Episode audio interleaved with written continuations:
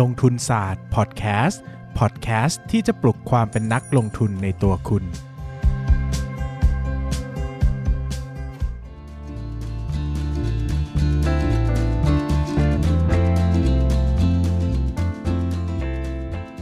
สวัสดีครับ ยินดีต้อนรับเข้าสู่รายการลงทุนศาสตร์พอดแคสต์รายการที่จะชวนทุกคนมาพัฒนาความรู้ด้านการเงินและการลงทุนไปด้วยกัน วันนี้นะครับกลับมาแล้วกับวันจันทร์ ที่จะเป็นเนื้อหาของเรื่องการเลคเชอร์นะครับว่าเราจะพูดเนื้อหาความ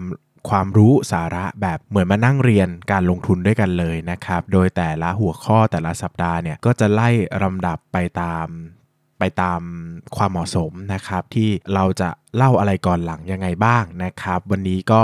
เป็นอีกเนื้อหาหนึ่งที่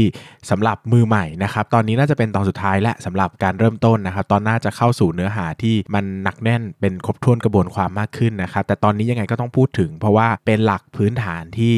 ที่ไม่พูดไม่ได้นะครับสำคัญมากๆเลย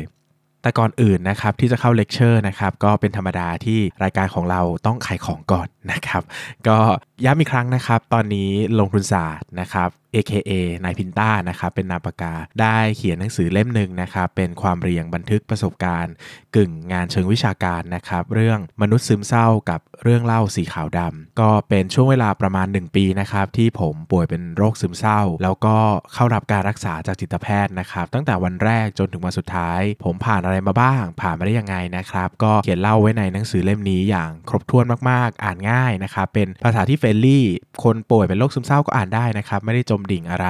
ส่วนคนไม่ป่วยก็อ่านได้เหมือนกันนะครับเป็นความรู้หรือว่าเป็นประสบการณ์นะครับรวมถึงอาจจะเป็นในเรื่องของการสนับสนุนลงทุนศาสตร์อีกทางหนึ่งก็ได้นะครับเพราะว่าใครที่ติดตามกันมา 100 กว่า EP แล้วนะครับอาจจะอยากมีความรู้สึกว่าเออชอบช่องช่องนี้จังเลยอยากสนับสนุนนะครับก็ไปสั่งซื้อหนังสือเล่มนี้กันได้นะครับอยู่ที่หน้าเพจ ลงทุนศาสตร์เลยบนสุดนะครับปักหมุดไว้เรียบร้อยแล้วนะครับชื่อว่ามนุษย์ซึมเศร้ากับเรื่องเล่าสีขาวดำกดไปในลิงก์นะครับ ก็จะมีอธิบายวิธีการ pre-order ให้เรียบร้อยทุกอย่างครบถ้วนแล้วก็กรอกแบบฟอร์มเข้ามาได้เลยนะครับ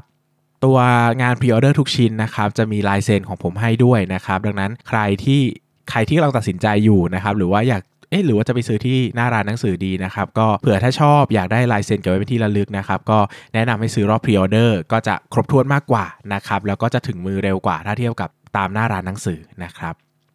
มานะครับวันนี้เข้าเรื่องหลังจากขายของเสร็จแล้วปิดเลยดีไหมเอาพูดเล่นนะครับ ก็เป็นเรื่องของ 10 เรื่องต้องรู้ก่อนจะตัดสินใจเป็นนักลงทุนนะครับ คือความจริงแล้วเนี่ยอันเนี้ยควรจะมาก่อนตอนที่แล้ว แต่ผมอยากให้ได้ภาพรวมเป็นเชิงวิชาการก่อน แล้วก็อันนี้จะเป็นพูดในเรื่องของเชิงกึ่ง จะเป็นความรู้ความเข้าใจเทคนิคต่างๆนะครับก็เป็น 10 เรื่องที่ผมพยายามลิสต์แล้วก็ ไล่เรียงมาว่านักลงทุนคนหนึ่งเนี่ยก่อนที่เขาจะเข้าตลาดหุ้นเขาต้องเข้าใจอะไรก่อนที่ผมให้ว่าเป็นเรื่องสำคัญนะอาจจะแบบก็พยายามจะไม่บอกเป็นเรื่องสำคัญที่สุดนะ เพราะว่าผมก็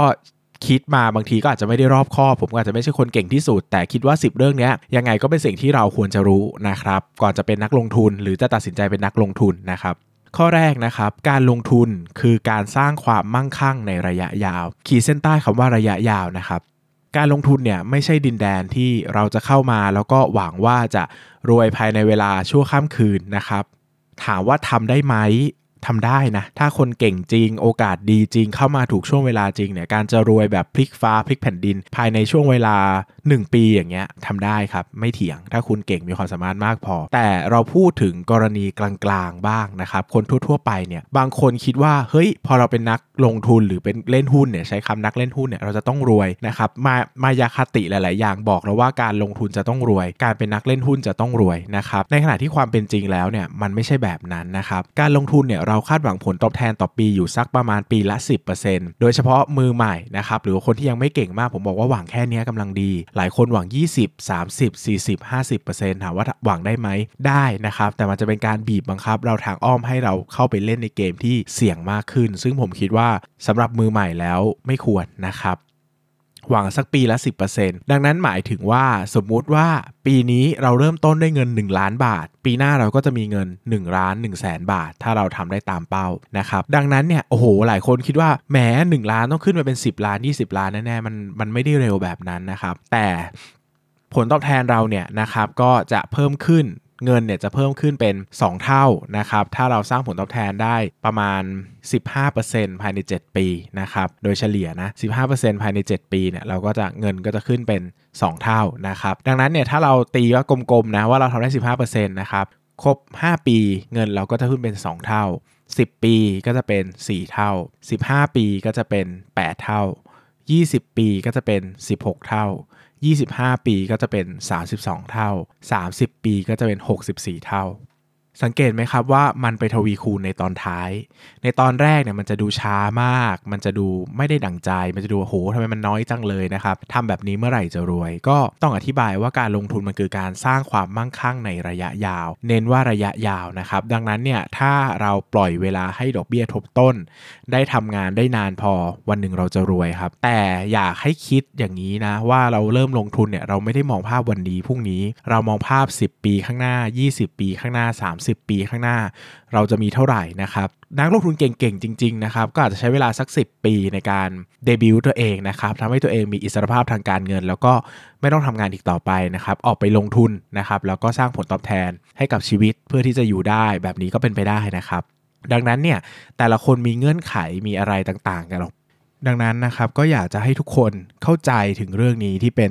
พื้นฐานมากสำหรับการลงทุนครับ ต่อไปนะครับ เรามาพูดถึงเรื่องที่ 2 กันนะครับ ก็คือความเสี่ยงสำคัญกว่าผลตอบแทนเสมอนะครับ อันนี้ก็เป็นเรื่องเบสิกอีกหนึ่งอย่างที่ผมอยากจะให้ทุกคนได้ทราบ ถึงแม้ว่าเราจะเข้าตลาดหุ้นมาเพื่อหวังที่จะร่ำรวยถูกต้องไหมครับ อยากจะมีเงินเท่านู้นเท่านี้ แต่ในความเป็นจริงแล้วนะครับ สิ่งสำคัญมากกว่าคือการปกป้องเงินต้น เพราะว่าเมื่อเงินต้นเรายังอยู่เนี่ยเรายังจะสามารถไปหาผลตอบแทนได้นะครับ แต่ถ้าวันหนึ่งเราไม่เหลือเงินต้นแล้วนะครับ วันนั้นเนี่ยจะเป็นสิ่งสำคัญที่เราจะไม่สามารถหาผลตอบแทนได้อีกต่อไป เพราะว่าเราไม่มีเงินเอาไปลงทุนอีกต่อไปแล้ว ดังนั้น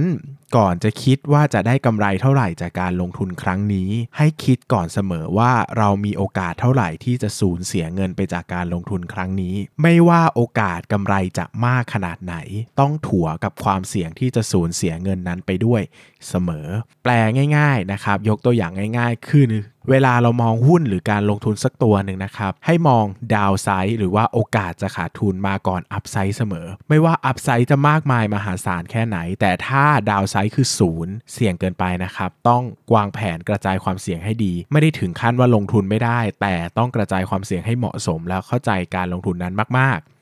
ดังนั้นก่อนที่จะลงทุนอะไรสักอย่างถามตัวเองเสมอว่าโอกาสจะขาดทุนมากไหม ถ้าเทียบกับโอกาสที่จะกำไร โอกาสที่จะขาดทุนต้องน้อยกว่าโอกาสที่จะกำไรมากๆนะครับ ถึงจะน่าลงทุนหุ้นบางตัวกองทุนบางตัวมันหวือหวามาก มันดูโอ้โห เปลี่ยนชีวิตมากนะครับ ขึ้นลงไม่หยุดเลยนะครับ โอ้โห ถ้าถือเนี่ยน่าจะรวยมาก ดูแล้วแบบน่าจะตอบโจทย์มากๆสำหรับความร่ำรวยนะครับ แต่อย่าลืมว่า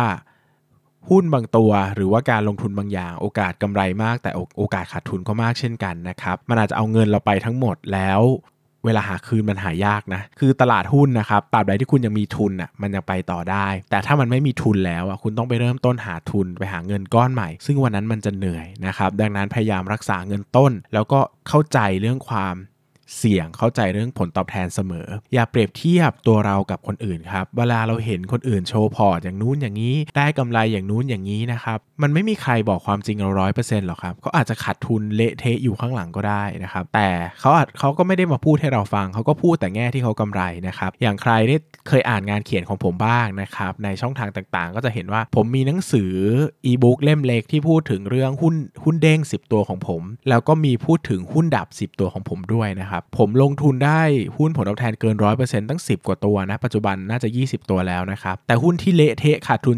70-80%ก็มีนะครับ ดังนั้นเนี่ยมันเหรียญไม่ได้มีด้านเดียวนะครับ มันมีหลายด้าน ดังนั้นเวลาจะเสพความเข้าใจ เสพความรู้สึกเนี่ย เราจะต้องเข้าใจด้วยว่าจริง ๆ แล้วทุกอย่างมันมีความเสี่ยงคู่มากับผลตอบแทนเสมอนะครับ คิดอย่างง่าย ๆ ว่าเวลามีคนเล่นไฮโลแล้วได้เงินอย่างเงี้ยนะครับ เราอิจฉาเขาไหมอะ สำหรับผมผมไม่อิจฉาเลยนะครับ เพราะว่าผมรู้สึกว่าความเสี่ยงที่เขาแบกรับอะ่ะมันมากเกินไปนะครับ อันนี้ผมรู้สึกว่ามันไม่มันก็ไม่ได้คุ้มค่าที่จะน่าลงทุนขนาดนั้นนะสำหรับสำสำหรับการพนันบางประเภทสำหรับผมนะครับ อันนี้ก็ต้องเข้าใจว่าจริง ๆ แล้วมันมีความเสี่ยงมองความเสี่ยงก่อนผลตอบแทนเสมอนะครับ อันที่ 3 ครับ เราควรจะมี active income ในการเร่งสร้างทุนหลายคนนะครับมีเงินก้อนหนึ่งเช่น 1 ล้านบาท 2 ล้านบาท 5 0 0แสนบาทนะครับก็จินตนาการว่าจะเอาเงินอันเนี้ยนะมาลงทุนในตลาดหุ้นแล้วก็มีชีวิตอยู่ให้รอดนะครับเห็นภาพการลงทุนที่ไปนั่งอยู่ริมทะเลเทรดหุ้น จิบกาแฟ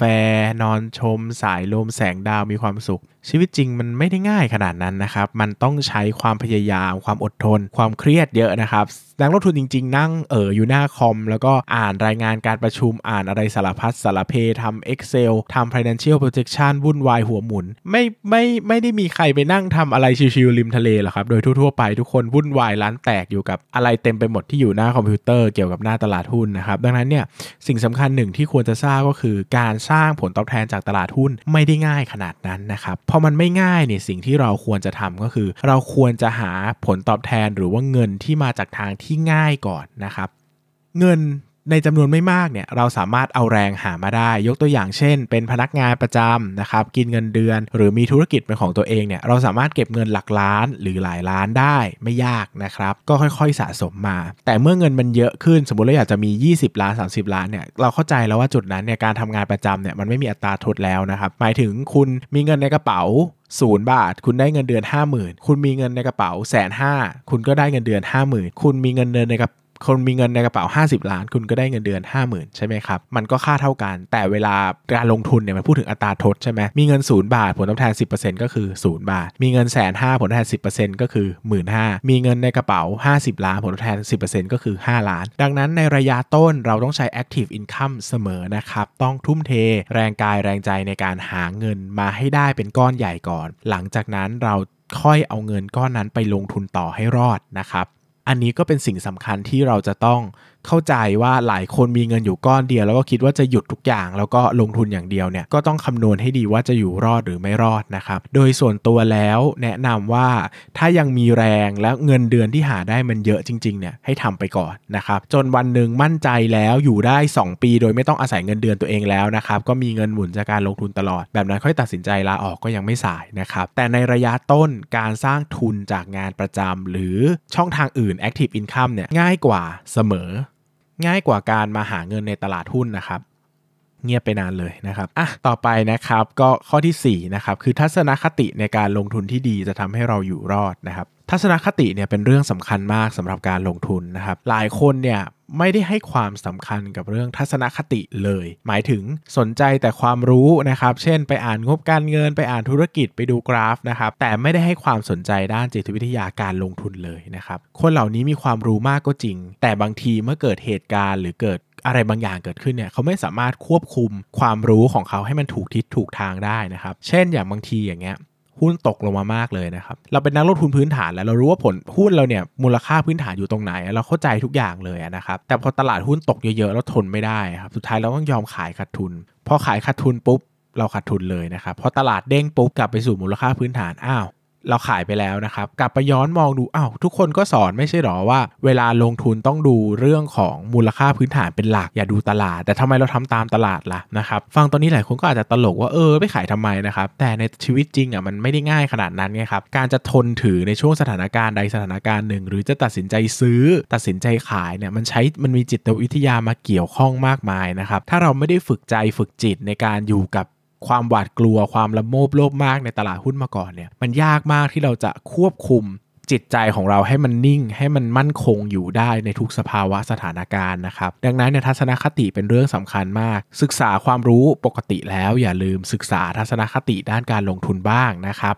สำหรับทัศนคติด้านการลงทุนนะครับใครอยากจะศึกษาก็ลองเสิร์ชหนังสือเกี่ยวกับจิตวิทยาการลงทุนนะครับในประเทศไทยก็มีอยู่หลายเล่มนะครับแต่โดยส่วนตัวแล้วนะครับการอาศัยประสบการณ์ต่างๆ ในตลาดหุ้นเนี่ยสำคัญกว่านะครับทุกครั้งที่เรากำไร ทุกครั้งที่เราขาดทุน ทุกครั้งที่เราตัดสินใจทำอะไรสักอย่างเมื่ออยู่ในตลาดหุ้น ให้ถามตัวเองว่าเราตัดสินใจแบบนี้ เพราะอะไรเป็นการคิดที่ถูกต้องหรือผิดอย่างไรนะครับแล้วก็จดจำไว้บอกตัวเองว่าอย่าผิดอีกนะครับในครั้งหน้าหรืออะไรที่มันถูกก็ให้มันถูกอีกในครั้งหน้านะครับ อันนี้ก็จะทำให้เราเหมือนได้เรียนรู้จิตวิทยาการลงทุนจริงๆนะครับจากเคส by เคสที่เกิดขึ้นโดยตัวเองนะครับข้อที่5ครับเวลาจะใช้มากในช่วงแรกและลดลงในช่วงท้ายนะครับชีวิต การเดบิวต์เป็นนักลงทุนแบบจริงจังเหนื่อยมากนะครับย้ำว่าเหนื่อยมาก 1 ปีแรกที่ผมตั้งใจเป็นนักลงทุนจริงๆนะครับผมให้เวลากับมันเยอะมากนะครับวันหนึ่งน่าจะไม่ต่ำกว่า 5 ชั่วโมงในช่วงแรกนะครับทำตั้งแต่อ่านหนังสือหุ้น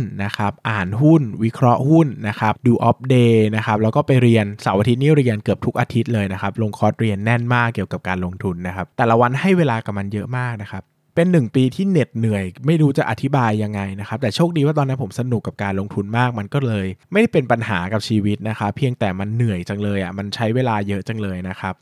แต่เมื่อเวลาผ่านไปนะครับวันแรกที่เราเริ่มต้นลงทุนเนี่ยเราจะวิเคราะห์หุ้นตัวหนึ่งอะเราอาจจะใช้เวลา 5 วัน 7 วันนะครับแต่สำหรับทุกวันนี้เราจะวิเคราะห์หุ้นตัวหนึ่งอาจจะใช้เวลาแค่ครึ่งชั่วโมงไม่เกินนี้นะครับหมายถึงว่ามัน มันมันมีเรื่องของทักษะความสามารถมาเกี่ยวข้องเยอะนะครับ ซึ่งของเราเนี้ยมันจะต้องสะสมต้องพยายาม เวลาเราเห็นนักลงทุนเก่งๆอะเราจะตั้งคำถามว่าเฮ้ยทำไมเขาเก่งจังวะทำไมเขามองออกนะครับทำไมเราดูยังห่างกับเขามากเลยนะครับคำตอบก็คือว่าสุดท้ายมันอยู่ที่การเรียนรู้เนี่ยแหละครับ ซึ่งเราต้องให้เวลากับมันเยอะๆเพราะว่ายิ่งความรู้มันสะสมมันเป็นเหมือนแบบสโนว์บอลอะครับมันเป็นเหมือนก้อนหิมะที่กลิ้งสะสมสะสม เมื่อมันสะสมมันก็จะใหญ่ขึ้นใหญ่ขึ้นใหญ่ขึ้นนะครับดังนั้นเวลาเราเรียนรู้เนี่ยเราไม่ได้เรียนเป็นเส้นตรงนะครับเราเรียนเป็น exponential เพราะว่าเราเรียนแล้วเราก็จะมีการทบความรู้เก่าๆมาประยุกต์มาพัฒนาใช้ไปด้วยกันแบบต่อยอดนะครับดังนั้นเนี่ยช่วงแรกจะยากมาก ช่วงแรกจะเหนื่อยมาก ช่วงแรกจะทรมานมาก เราจะรู้สึกว่าโอ้โหทำไมมันยากไปหมดเลย อันนั้นก็ไม่รู้ อันนี้ก็ไม่รู้ อันนั้นจะหาจากไหน อันนี้จะหาจากไหน ปีหนึ่งนะครับ ผมคิดว่าเวลาสักปีหนึ่งเนี่ยน่าจะเหมาะที่สุด สุดท้ายแล้วเราจะเข้าใจจริง ๆ แล้วพอเราอยู่กับมันได้เนี่ยระยะหลังเราจะสบายมากนะครับ อ่านหุ้นตัวหนึ่งบางทีแทบไม่ต้องใช้เวลาเลยดูตรงนี้ตรงนี้ตรงนี้ลักษณะธุรกิจแบบนี้ ดูการขยายแบบนี้ดู keyword ตัวนี้ตัวนี้ตัวนี้เรา get idea ได้อย่างรวดเร็ว ซึ่งแน่นอนครับว่าทางลัดมีบ้าง เช่นการอ่านหนังสือ การอ่านหนังสือก็เป็นทางลัดใช่ไหมเพราะเราไม่ต้องไปเรียนรู้เอง หรือว่าการเรียนคอร์สต่างๆ ก็เป็นทางลัดได้เหมือนกัน แต่สุดท้ายแล้วอะมันไม่มีจอกศักดิ์สิทธิ์นะครับมันไม่มีการแบบว่าคุณเรียนคอร์สนี้ คุณจะเป็นนักลงทุนที่เก่ง คุณเรียนคอร์สนี้ คุณจะเข้าใจทุกอย่าง คุณอ่านหนังสือเล่มนี้ คุณจะทำทุกอย่างได้ มันไม่มีอะครับ ชีวิตจริงมันคือการสะสม อย่างคอร์สที่ผมเปิดให้เรียนออนไลน์ ผมก็ยังพูดแค่ว่า เฮ้ย คุณเรียนจบคุณก็ลงทุนได้ หมายถึงคุณเข้าตลาดหุ้นเป็น ซื้อหุ้นเป็น วิเคราะห์หุ้นเป็น แต่จะเก่งไหมกำไรไหม อันนี้ผมไม่ทราบนะครับ ขึ้นอยู่กับความสามารถในแต่ละคน ช่วงระยะเวลา จังหวะตลาดหลาย ๆ อย่าง มันเกี่ยวข้องสัมพันธ์กันไปหมดนะครับ ดังนั้นให้เวลามากๆ อย่าเร่งรัดนะครับหปีแรกคุณจะห่วยมาก คุณจะขาดทุน คุณจะแกะหุ้นไม่เป็น คุณจะคิดไม่ออก คุณจะช้า คุณจะไม่เข้าใจ ผ่านไปสักสองสามปีมันจะเร็วมากครับ แล้วคุณจะเปลี่ยนไปเหมือนคนละคนเลย แต่ข้อเสียคือคนส่วนใหญ่มักจะยอมแพ้ตั้งแต่ยังไม่ครบปีแรกนะครับ ดังนั้นนักลงทุนในตลาดที่เก่งจริง ๆ ก็เลยมีไม่มากครับ เพราะว่ามันไม่มีใครอึดถึก แล้วก็ทนพอที่จะฝ่าช่วงเวลาที่มันยากลำบากที่สุดไปได้ ก็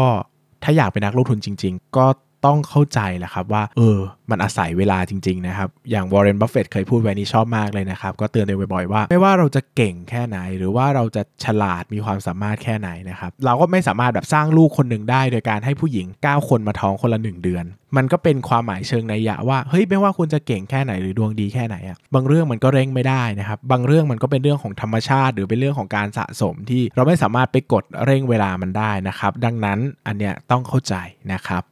ข้อที่ 6 ครับ ความรู้สำคัญที่สุด ผมพูดถึงเรื่องทุนไปแล้ว พูดถึงเรื่องทัศนคติไปแล้ว พูดถึงเรื่องเวลาไปแล้ว หลายคนจะสงสัยว่าเฮ้ยอะไรสำคัญที่สุดนะครับผมก็จะบอกว่าความจริงเนี่ยความรู้สำคัญที่สุด ทุนคุณน้อย แต่ความรู้คุณเยอะมากนะครับ คุณหาหุ้นได้เร็วมากเก่งมากนะครับ ก็สร้างทุนได้นะครับ ทัศนคติไม่มีใช่ไหมแต่มีความรู้ไงมีความรู้ว่าควรจะมีทัศนคติ ก็ไปหาหนังสือเกี่ยวกับทัศนคติมาอ่านฝึกฝนตัวเองได้ คุณไม่มีเวลาใช่ไหมนะครับ เริ่มต้นลงทุนตอนแก่แล้ว แต่ความรู้เยอะมากนะครับ เยอะมากแบบอ่านหุ้นขาดอะไรขาด ก็อาจจะเป็นนักลงทุนที่เก่งกาจก็ได้ แต่ถ้าไม่มีความรู้นะครับ จะไม่มีอะไรเลยนะครับ ทุนก็รักษาไว้ไม่ได้ เวลาก็รักษาไว้ไม่ได้ ทัศนคติก็สร้างไม่ได้นะครับ ดังนั้นความรู้สำคัญถุดการจะเป็นนักลงทุนต้องให้ความสำคัญกับความรู้มากๆนะครับ ให้ความสำคัญกับการศึกษานะครับ หลายคนบอกว่าจะอ่านหนังสือหุ้นทำไมอะคุณก็เปิดหุ้นดูแล้วคุณก็ซื้อได้เลยนะครับคุณจะไปเรียนคอร์สหุ้นทำไม คุณก็เปิดหุ้นดูแล้วคุณก็ซื้อได้เลยนะครับก็ไม่ได้เถียงนะครับ หลายคนก็อาจจะทำได้จริง ๆ แต่สำหรับผมผมจะบอกว่า การเรียนหนังสือ การอ่านหนังสือมันคือการ shortcut นะครับมันคือการทางลัดในการเรียนรู้ที่เร็วมากกว่าการไปมางมมะงาหราหาความรู้เองในตลาดหุ้นที่บางทีมันก็ยากเกินกว่าจะทำนะครับ ดังนั้นเนี่ยพยายามให้ความสำคัญกับความรู้เยอะๆ แบ่งเวลากับการศึกษาหุ้นอย่างจริงจังนะครับ ถามตัวเองหน่อยว่าจริงจังแค่ไหน เอาจริงแค่ไหน ถ้าลงทุนแบบเล่นๆขำๆก็กองทุนรวมก็ได้ครับ หรือว่าจะจะแบบ DCA หุ้นก็พอไหวนะครับ แต่ถ้าใครที่คิดว่าจะจริงจังในเส้นทางนี้แล้วนะครับ ต้องเทคไทม์นะครับ ต้องให้เวลามากๆเลยนะครับ ไม่งั้นเนี่ยมันไปไม่ถึงจริงๆนะครับ ผมเห็นคนจำนวนมากนะครับที่ที่ล้มเลิกกลางคันนะครับ แล้วเขาเหล่านั้นก็ไปไม่ถึงนะครับ ดังนั้นเนี่ยต้องใช้เวลานะครับ ต้องใช้เวลามากๆจริง ๆ ข้อที่7นะครับ สนามการลงทุนเนี่ยไม่มีที่ว่างไว้สำหรับคนที่ไม่จริงจังนะครับ อันนี้พูดแล้วดูโหดร้ายไปหน่อยนะครับ แต่ก็ต้องอธิบายว่า เวลาเราลงทุนนะครับ เวลาเราลงทุนเนี่ยมันก็คืออย่างนี้จริงๆอะ่ะเราเริ่มต้นลงทุนวันนี้วันแรก แต่เราก็ซื้อหุ้นกับตลาดเดียว กับคนที่มีเงินเป็นหมื่นล้าน หรือว่าตลาดเดียวกับนักลงทุนต่างชาติที่มีมูลค่าเงินในมือมหัศแบบมโหมหาศาลใหญ่โตนะครับ หรือว่าเป็นผู้จัดการกองทุนที่ถือเงินอยู่ 5,000 ล้านหมื่นล้าน ตลาดเดียวกันนะครับข้อซื้อหุ้นก็แบบเดียวกันนะครับ ดังนั้นเนี่ยการที่เราเป็น อ่อนซ้อมนะครับการที่เราเป็นมือใหม่เนี่ยเราไม่สามารถมีข้อเรียกร้องอะไรกับตลาดหุ้นนี้ได้นะครับ เพราะว่ามันมันไม่มีใครมาแยกตลาดให้ว่าตลาดนี้สำหรับมือใหม่นะ ไม่ถึง 1 ปีมาเทรดตลาดนี้ มือนี้สำหรับมือเก่าเทรดเกิน 1 ปีต้องเทรดตลาดนี้ทุกคนก็เล่นอยู่ในตลาดเดียวกันนะครับดังนั้นคุณกำลังวิ่งอยู่ในหมู่เสือสิงกระทิงแรดเสมอ อย่างเช่นซื้อหุ้นตอนนี้คุณก็ซื้ออยู่กับตลาดเดียวกันกับผมอะ่ะเข้าใจไหมมันทุกคนมันก็ซื้อในตลาดเดียวกันนะครับดังนั้นเนี่ยต้องพร้อม ต้องจริงจัง ต้องขยันต้องพยายามนะครับ ไม่งั้นเนี่ยมันแพ้เขาว่าเอาง่ายๆ มันมีคนที่พร้อมกว่า เก่งกว่า เงินเยอะกว่า หรือว่าอาจจะฉลาดกว่า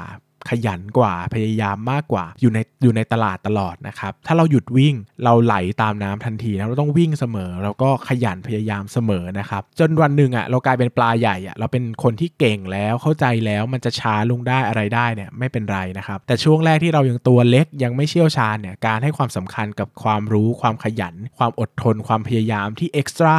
ordinary นะครับมากกว่าปกติเนี่ยสำคัญมากๆนะครับที่ทำให้เราอยู่รอดได้ในตอนแรกนะครับ ข้อที่ 8 ครับ จงใช้ชีวิตให้อยู่กับการลงทุนให้มากนะครับ หลายคนเนี่ยมองการลงทุนเป็นโลกใบหนึ่ง แล้วก็ชีวิตจริงเป็นโลกใบหนึ่งนะครับ เหมือนเราแยกงานพิเศษกับงานอดิเรกออกจากกันหรือแยกงานงานประจำกับงานอดิเรกออกจากกันนะครับ ซึ่งผมจะบอกว่าจริง ๆ แล้วการลงทุนมันเป็นเรื่องของกิจวัตร เป็นเรื่องของนิสัย เป็นเรื่องของทัศนคติเยอะนะครับ เรามองภาพ ทุกอย่างเกี่ยวข้องกับการลงทุนหมด วันนี้เราพักผ่อนเราเดินออกไปร้านอาหารนะครับเราเจอ MK ออกเมนูใหม่นะครับ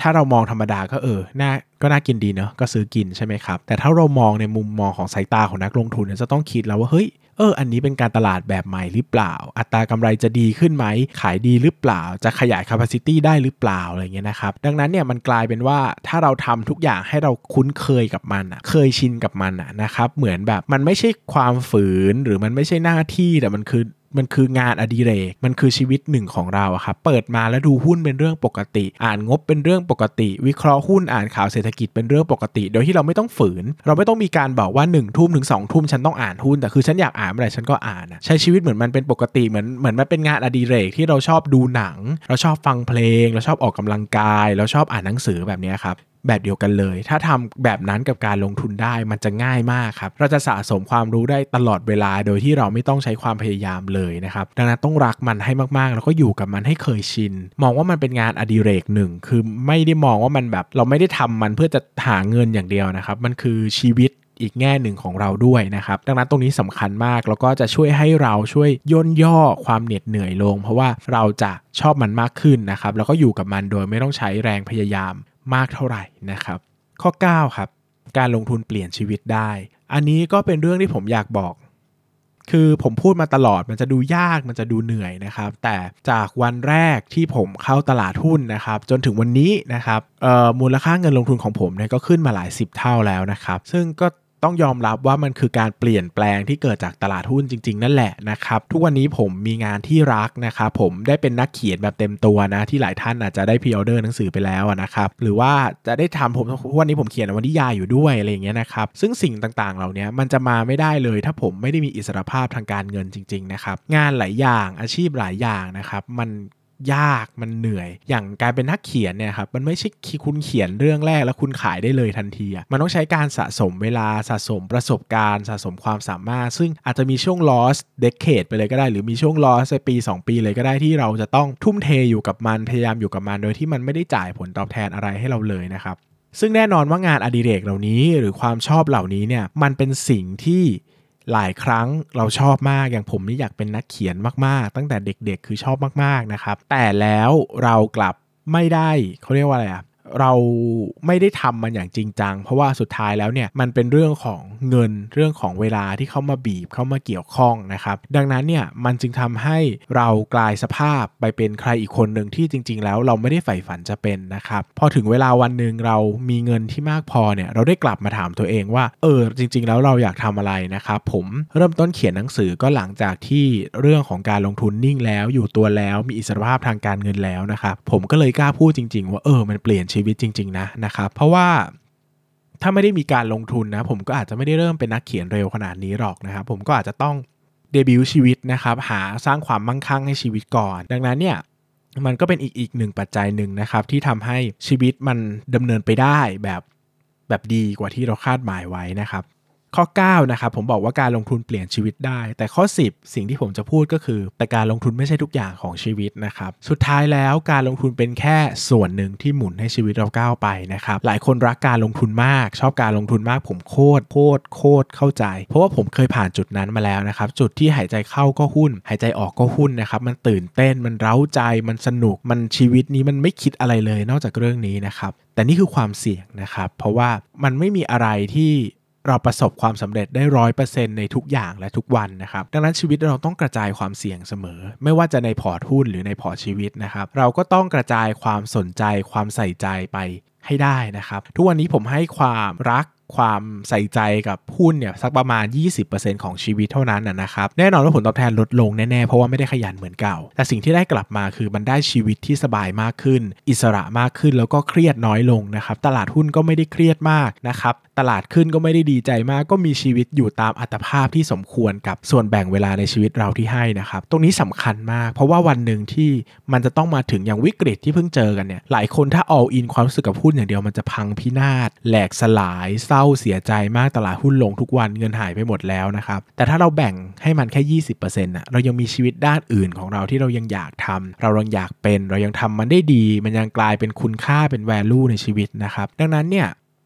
ต้องกระจายความเสี่ยงครับ การลงทุนไม่ไม่ใช่ทุกอย่างของชีวิต ถึงแม้ว่าเราจะลงทุนและประสบความล้มเหลวตลอด ไม่เคยหาเงินได้จากตลาดหุ้นได้เลย แต่นั้นไม่ได้แปลว่าเราห่วยนะครับ ไม่ได้แปลว่าเราเป็นมนุษย์ที่แย่ เราอาจจะทำอย่างอื่นเก่งมากก็ได้ หลายคนหาเงินเก่งมากทำงานประจำได้เงินเดือนสูงริบลิ่วนะครับ แต่ลงทุนแล้วห่วยแตกมากนะครับ ขาดทุนแล้วขาดทุนอีกนะครับ นั่นก็เป็นเรื่องของแต่ละคนคุณอาจจะเก่งด้านหนึ่งแต่ไม่เก่งด้านหนึ่งก็ได้ ซึ่งมันไม่ได้แปลว่าเราห่วยหรือว่าคุณห่วยนะ ทุกคนมีจุดแข็ง ทุกคนมีจุดอ่อนของตัวเองนะครับ ดังนั้นเนี่ยกระจายความเสี่ยงให้มันแล้วก็เข้าใจมันให้มากๆนะครับเพราะว่าวันหนึ่งเมื่อความล้มเหลวความผิดพลาดมาถึงเนี่ยไอการคิดหรือไอการเข้าใจแบบนี้แหละจะเป็นกรอบป้องกันที่ช่วยรักษาเนื้อรักษาตัวรักษาจิตใจเราให้อยู่รอดในช่วงเวลาที่ย่ำแย่ที่สุด ซึ่งไม่ว่ายังไงก็ต้องมาถึงแน่ๆในตลาดหุ้นแห่งนี้นะครับ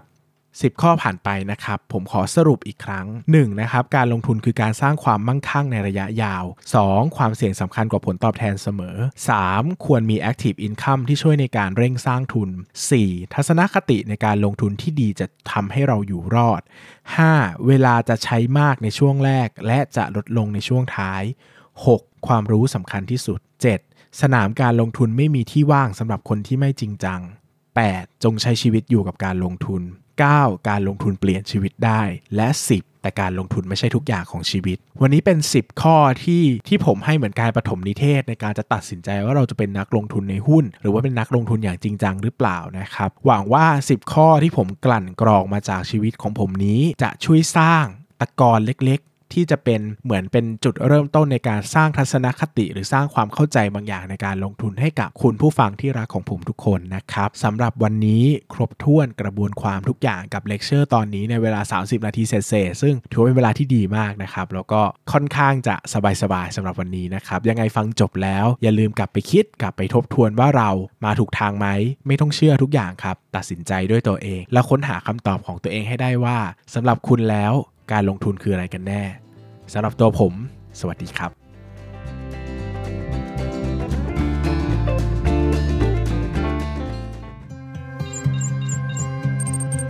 อย่าลืมกดติดตามลงทุนศาสตร์ในช่องทาง podcast player ที่คุณใช้ แล้วกลับมาปลุกความเป็นนักลงทุนกันใหม่ในลงทุนศาสตร์พอดแคสต์